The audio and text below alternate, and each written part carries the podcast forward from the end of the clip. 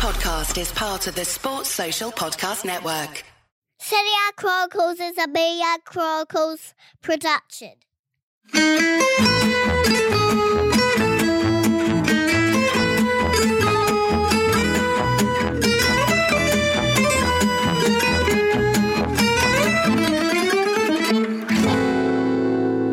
Hello and welcome to our latest edition of the Serie A Chronicles Q and A podcast, where we get to your questions that you send us through the week. Um, it's me, Naki. I can't say my own name today. Me, Nicky Bandini, with Mina Rzouki alongside me, as always. Uh, Mina, I'm going to jump right in with the um, top question that's just disappeared off the Google sheet. Where's the questions gone? They've gone onto the main page. All right. His organization has made it terrible for you. Some confusion just now because um, um, our producer, who was being so organized that he took some questions out of our questions Google sheet, moved them into our runtime Google sheet, and I was in the wrong Google sheet. We're back on track. Mina, does the loss of Victor Osimhen remove Napoli from the title race, or does it just bring Inter more into it? Can Milan hang on for the duration? That's from Andy Heffer Manchester. I'm trying not to laugh now because we've just had a conversation before we recorded this about the lack of sirens in the background where I live, and immediately there's been a siren now. So all of my big talk has been ruined. Um, nevertheless, chaotically, I get you to that question, Mina. Does the loss of Osimhen take Napoli out of title race, or does it just bring Inter more into it? Can Milan hang on for duration? From Andy Heffer Manchester. We kind of talked about this a bit on our main show this week, but maybe we can address this more directly. Mina, what do you think? Even with Osimhen, I was struggling with Napoli in the title race. I thought they would always be protagonists because I'm a little bit in love with Luciano Spalletti. Maybe because, not usually, but maybe because I feel like he's faced a lot of backlash. And the fact that he's sitting there being worried about seeing into fans, like he built those foundations. So I'm not entirely sure why he's been subjected to so much hate. I get it with Totti and, and, and Roma, but he is a marvelous, marvelous tactician and they are a marvelous team. But I do think they are dependent, sadly, on Anguissa and on Osimhen. And I think losing Osimhen for potentially up to February um, and Anguissa for a, a month as well for the Africa Cup of Nations is huge. And not just from what they bring from a tactical and sporting point of view, but also from a mentality point of view. I mean, I mentioned this in the in the main podcast, but they just they never give up and they are desperate for the results and they have a warrior like mentality. Anguissa has come from the Premier League. Osimhen is a player that really wants to show you the beauty of his play, and he's just somebody that's really loves to play football. So you see that at all times. He plays with a smile on his face, always trying to win. And it's a huge loss to lose him and also the way to lose him as well with the fracture on his cheek. You really felt for him because he, I mean, he's somebody who's being watched by Real Madrid right now. He is being watched by some major clubs because everyone can see that this is a guy that loves his football and never gives up. And losing mm. him is obviously going to have a huge dent. It's like Fiorentina losing Vlahovic. But again, I'm not entirely sure that Milan can hang on either because I wonder whether, you know, having to rotate the, the team as much as they have, whether it's all going to catch up to them eventually, whether, you know, they always, they started the season really well last year and then fell off too. For me, I'm struggling to see right now, and I couldn't have said this before, it's only recently that I'm saying this, that it seems to be Inter because I'm yet to see a side that's as complete, that has the squad depth, that has the unpredictability of their tactics, that has alternatives in terms of subs and men and formations and versatility, physical, complete ball playing. It's got to be Inter, right? Yeah, I think it's um, it's so fascinating, and I, am trying not to of jerk my knee, even though we uh, uh, we enjoy doing that sometimes, having our knee jerk reactions. But I, I, I, I think it's it's fascinating how much that sort of one weekend can make a difference because seven points is a lot, right? Like seven points. Yeah. We've been saying it's early in the season and seven points you can make up, but it's a lot. And to get those three points back on both of the top two teams at the same time really did feel like it changed that picture in a hurry because suddenly four is can make that up in two games. They don't even have to lose any of them. They could draw those two games and you can make that up. So definitely it's a, it's a huge weekend for bringing Inter back into the title. I think that that much is is beyond doubt. Does it remove Napoli from the title race? Uh, to me, it's it's a no because I think as long as you've got the best defense in the league, which so far they do, you you can win the league. That's that's on its own a good enough starting point. When you've got best defense in the league and you've also still got options up front that include Insigne, Lozano, Mertens, Petagna. You see how I struggle to even say it with Petagna? I'm too harsh on him. um, I actually like him sort of Politano in his character, but I, am not convinced by him as a footballer. Um, I, I think you can't say that that team is, is suddenly out of the equation at all for me. Um, but it's certainly a huge blow. And it's, it's really hard not to sort of just feel, as you say, as a person for Osimhen, because, you know, players get these reputations, right, as injury prone. And in some cases, that's probably maybe even justified, right? If it's a player who's blown out the same knee three times, you think, well, there probably is some damage there that's been done now. And it's hard to sort of ever be confident that knee's going to be fine. These injuries Osimhen has had are so incidental. He, it's literally a clash of heads with Skriniar that causes this injury. And it's not a deliberate foul. It's not something that's happened on purpose, but that's not because you're injury prone. That's because someone's head smashed into your head. And, and what, what are you going to sort of put that down to? Bad luck is all you can put it down to. But he's had some really bad luck with injuries now, two seasons in a row.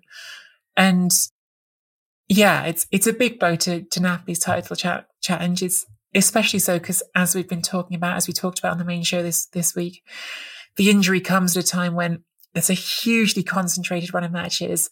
And then these are Africa Cup of Nations. So you're going to lose a lot of games with him if he go, if he does go to the Cup of Nations.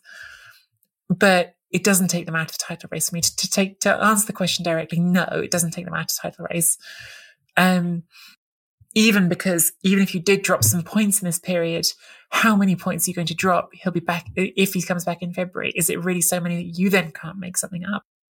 Um, as for Milan, can they hang on for duration?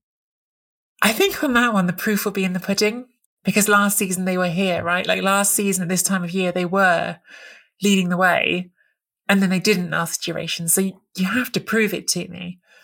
But I think we can say that they are better set up in some ways than they were a year ago. Tonali is better than he was, so you've got more depth in midfield.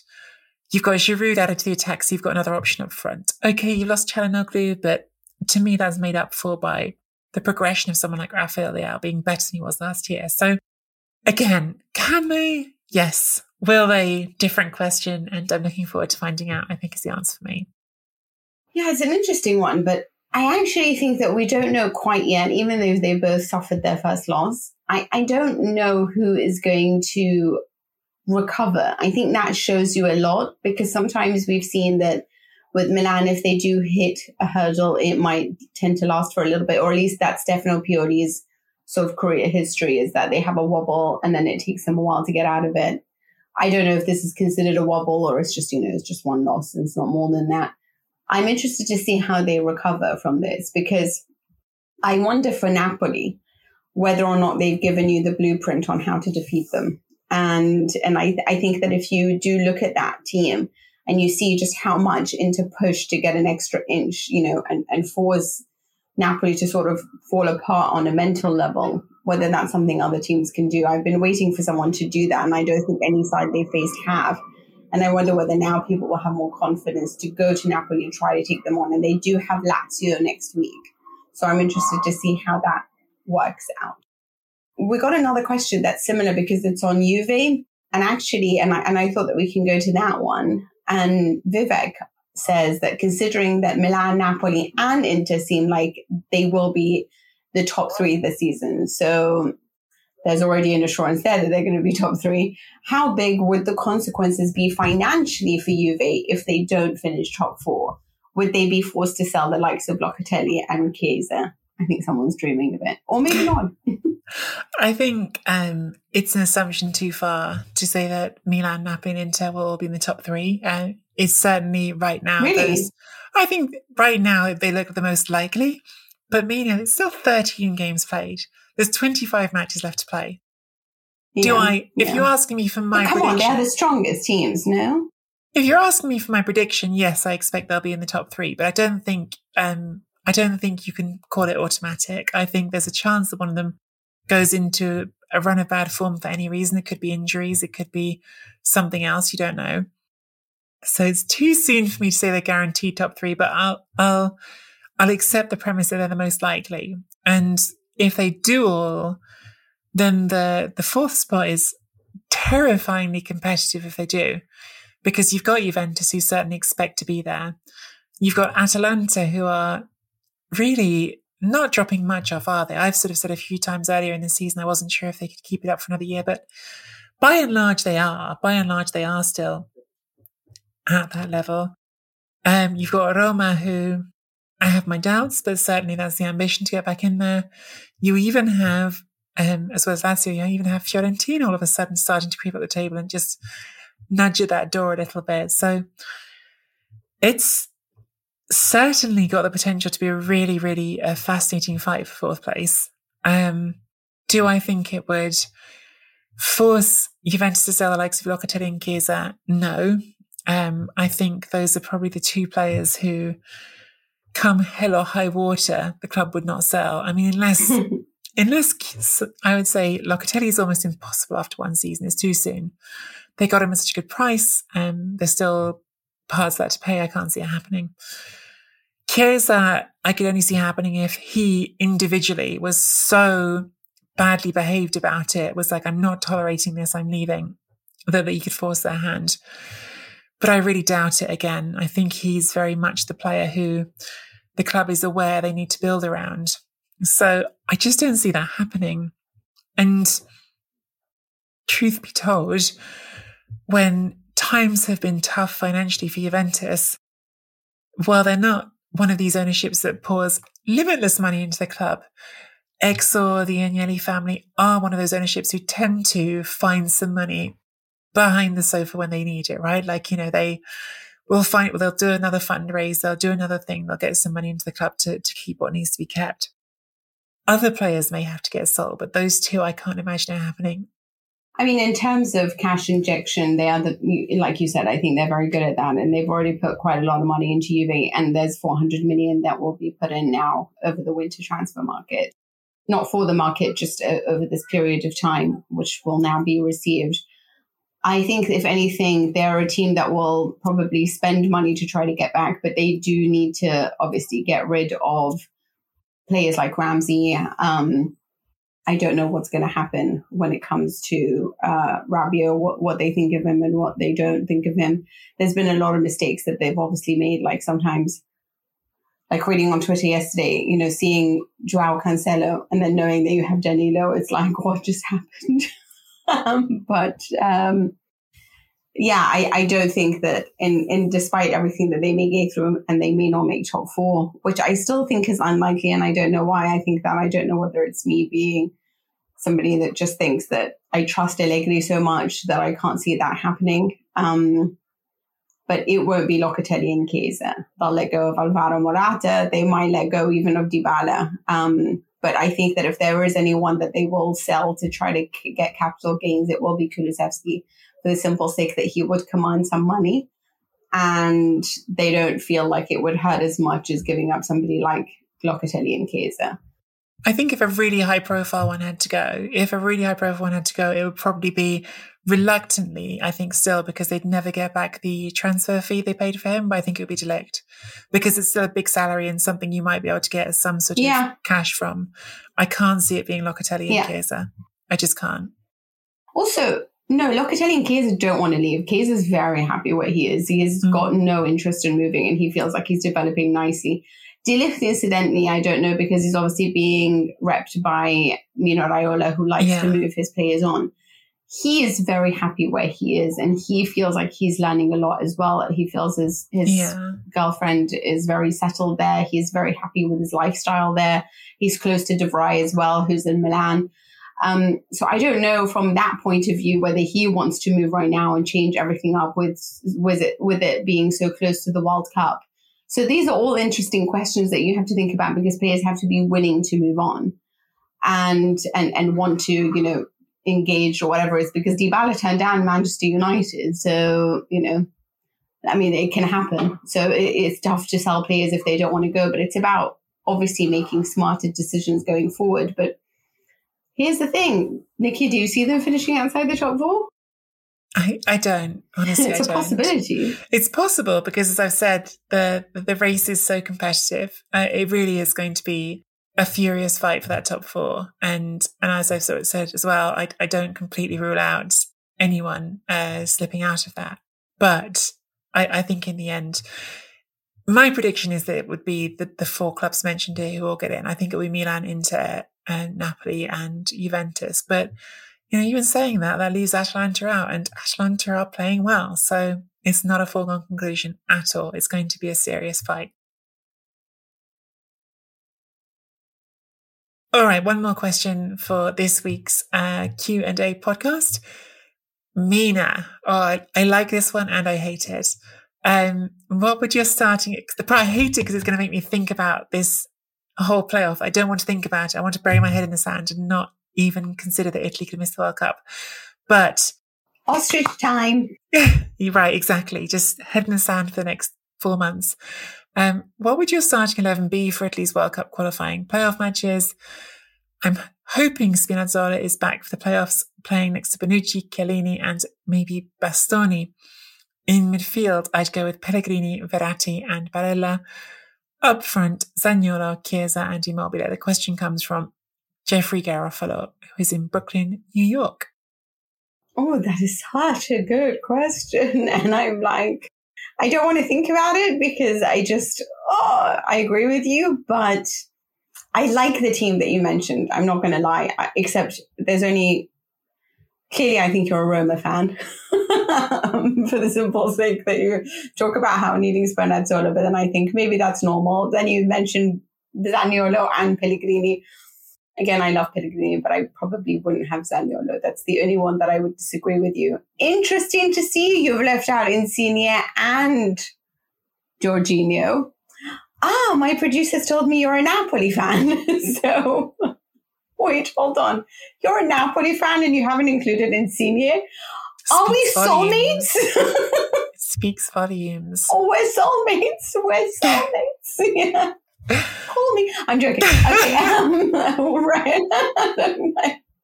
um, but that does speak volumes, doesn't it? I mean, for you not to include your captain, my captain, you know, that is, um, yeah, that's that's interesting. And also, you didn't include Di Lorenzo. You're a good little fan. you really don't like your own players. Um, so here's my choice. I would have Spinazzola, Bonucci, Chiellini, Calabria. You know, I'm going to say that. I think he's just, mm-hmm.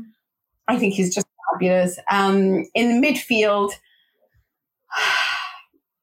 I would have Locatelli over Verratti. I know that everyone loves Verratti. I'm not a fan as much as everyone else is. Um, and also, I think it's a better mix if I do include Pellegrini, and I love Pellegrini. And I just feel like with him and Locatelli, I think it works better.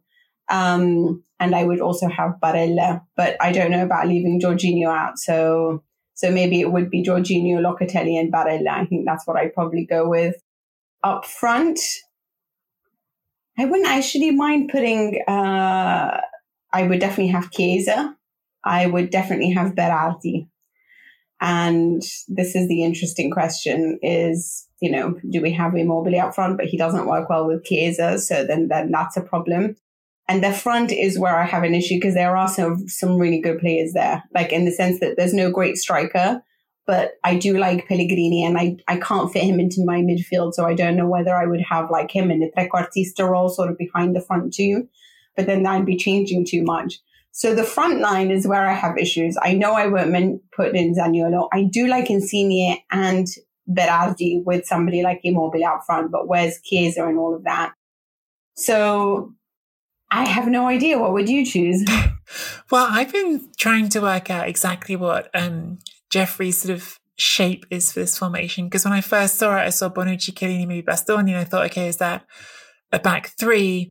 But looking at it, I guess with that group, maybe you're moving Bastoni to to fullback because you've got you've got 11 players there assuming you're assuming you're picking a goalkeeper which I'm, I'm nobody's mentioned but i just i think it's just it's donnarumma's the obvious choice right like no one's fighting that choice then you could do that. I mean, look, we are in the um the era, aren't we, of hybrid formations and and back fours that actually are back threes when you have the ball and and these sorts of things. But I um I think for But me, who's on the right? There's too many left players. well, that's what I was trying to work out. Spinazzola, Bastoni. You could you could swap Spinazzola to the Mm. right. I think he's played there before, but I would rather have him on the left.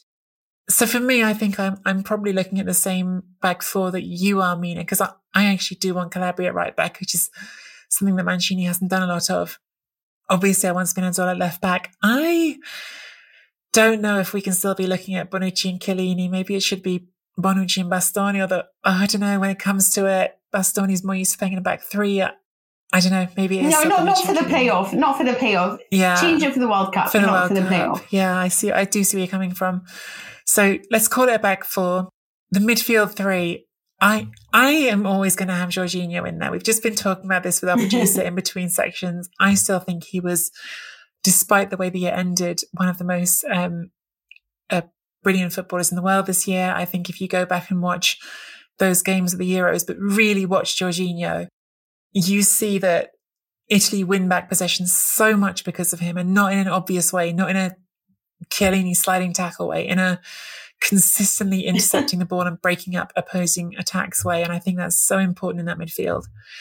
I, I think honestly for me, the best midfield three is still the same midfield three that we had the Euros, which is Verratti, Barella and Jorginho. And I understand everyone's sort of itching and wanting to change because the last few results, but I think that's still the best midfield three.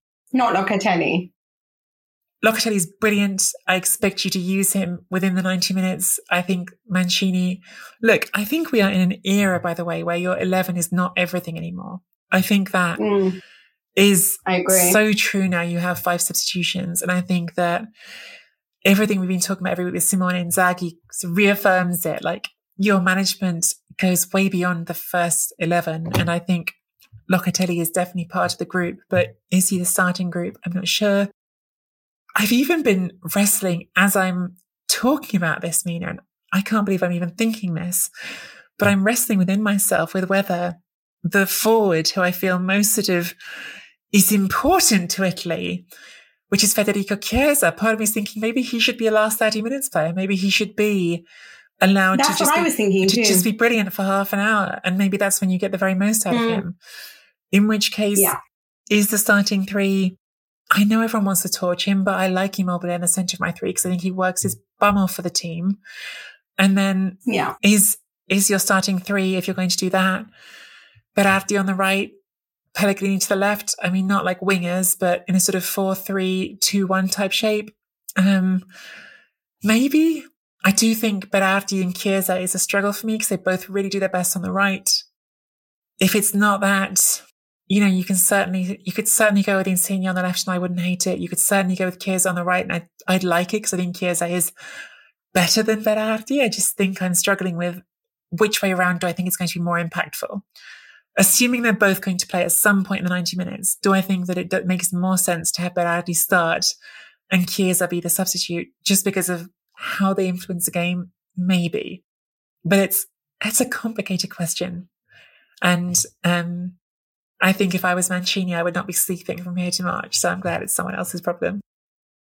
I think it, you know what you you hit the nail on the head when you said there's no more just starting eleven. Yeah. So I think what we need to look at is sort of like a game for 50, you know, do it a little bit like what Allegri does. He does 70-20, right? But we play it sort of, you know, 60 minutes change, yeah, or whatever you like. But I, if I'm playing Berardi and Immobile, because I would, uh, and, and not, like if, if I'm playing Immobile, I'm not playing Chiesa, just remember that, yeah? So Berardi, Immobile, let's say Insigne or Pellegrini, um, then I would have Locatelli in my midfield. Um, and then for changes, I also really love Pessina. So I'm like, when you know, when you think of your midfielders and you Yeah. think there's just so much talent, you know, and, There and is. there is a part of me that thinks Zaniolo, if he can actually start producing and maybe, I don't, not that he's not producing, but I do have issues sometimes with the, with his attitude. Um, I don't trust have a bad attitude or anything like I that. don't. But there is a part of me that doesn't trust him exactly. You know, I trust Chiesa to give you everything he has until the last moment. And Chiesa for me is that player like that sounds so awful when you speak of super subs, but Carlos Tevez was a super sub, you know, some great players, by the way, you know. Um, Luis Muriel is like the world's greatest super sub, right? You know, um, and, and Chiesa coming on and giving you everything for 30 minutes and being so dynamic against a tired defense would work wonders. So I wonder if we can just, you know, then switch it up and take off Immobile, bring on Bernardeschi, who seems to be much better in an Italian national team shirt than anything else. You know, play with a more false nine and have Chiesa be your man, like just, you know, running everything and then have Verratti capable in midfield as well, you know. But I, I do like the, the partnership. Yeah. I was going to say, I think the thing with Chiesa that, that is buzzing in my head that, that's complicated, because again, I don't want anyone hearing this to misunderstand me. I think he's Italy's best forward in terms of talent. So it's really not me about too. not thinking yeah. he should be in the starting eleven for talent. No, no, it's not about that. It's about this game plan. Right. And, and the thing that's in my head is you're going to use all of your changes. And if you're going to use all of your changes, when do I want to be absolutely certain that Chiesa is on the pitch? I want him on the pitch in the 90th minute. Because if, if it's the 90th minute and we need a goal, I need him to be on the pitch. So yeah, in some ways, yeah, it's almost like a guarantee doing it this way around that he's going to be on the pitch at the end.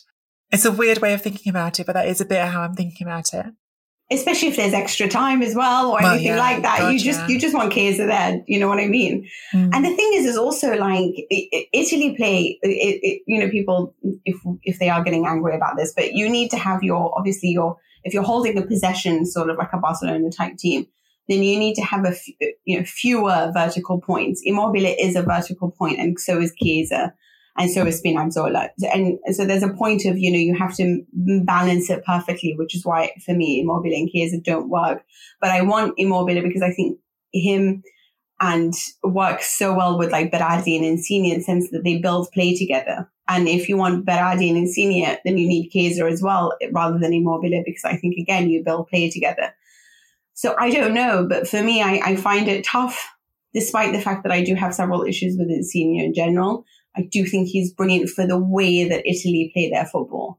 And so again, it depends on how you play your football. And I think that for him and for Berardi, they're essential. They're not necessarily my picks overall. If I'm choosing my own team and my own club, Chiesa is my first pick in every situation possible, you know? But sometimes when you are building a style of play and you need somebody to interact with you or whatever it is, then you have to choose different players for the style of play to progress and to be perfect and you can't have two vertical points up front. So that's why you need to choose between what you're going to go for a striker or Chiesa. And then essentially you want both, right? Um, so maybe give each of them 45 minutes and see what happens. I think there's just one last thought on that, actually, with you saying about Insigne, is that one of the best things that happened to the Euros was Insigne and Spinazzola and how well they were dovetailing together. So that's yeah. another thing to think about, that individual relationships. Yeah you're so right. That quality that they had and the understanding that they had is what makes the difference. And that you, Bonucci, Chiellini, you know, which is why I'm not, relu- I'm reluctant to break them up just yet. But anyway, that's all we have time for on the Serie A Chronicles Q&A. And we hope you enjoyed this episode. Please keep bringing them in because we do have a lot of fun discussing them and, and um, trying to answer them as comprehensively as required. Get your questions in on Twitter at SerieAChronPod with the hashtag Chronicles Q and A. Subscribe to the Serie Chronicles YouTube channel for clips of the show, and then you can see us in all our glory. And find both of us on Twitter at Nicky Bandini and at Mina Rzouki. Leave us a rating and review on Apple Podcasts or wherever you get your podcasts. And please consider supporting the show, if possible, at SerieAChronicles.com forward slash supporter. Thanks for listening. Ciao for now.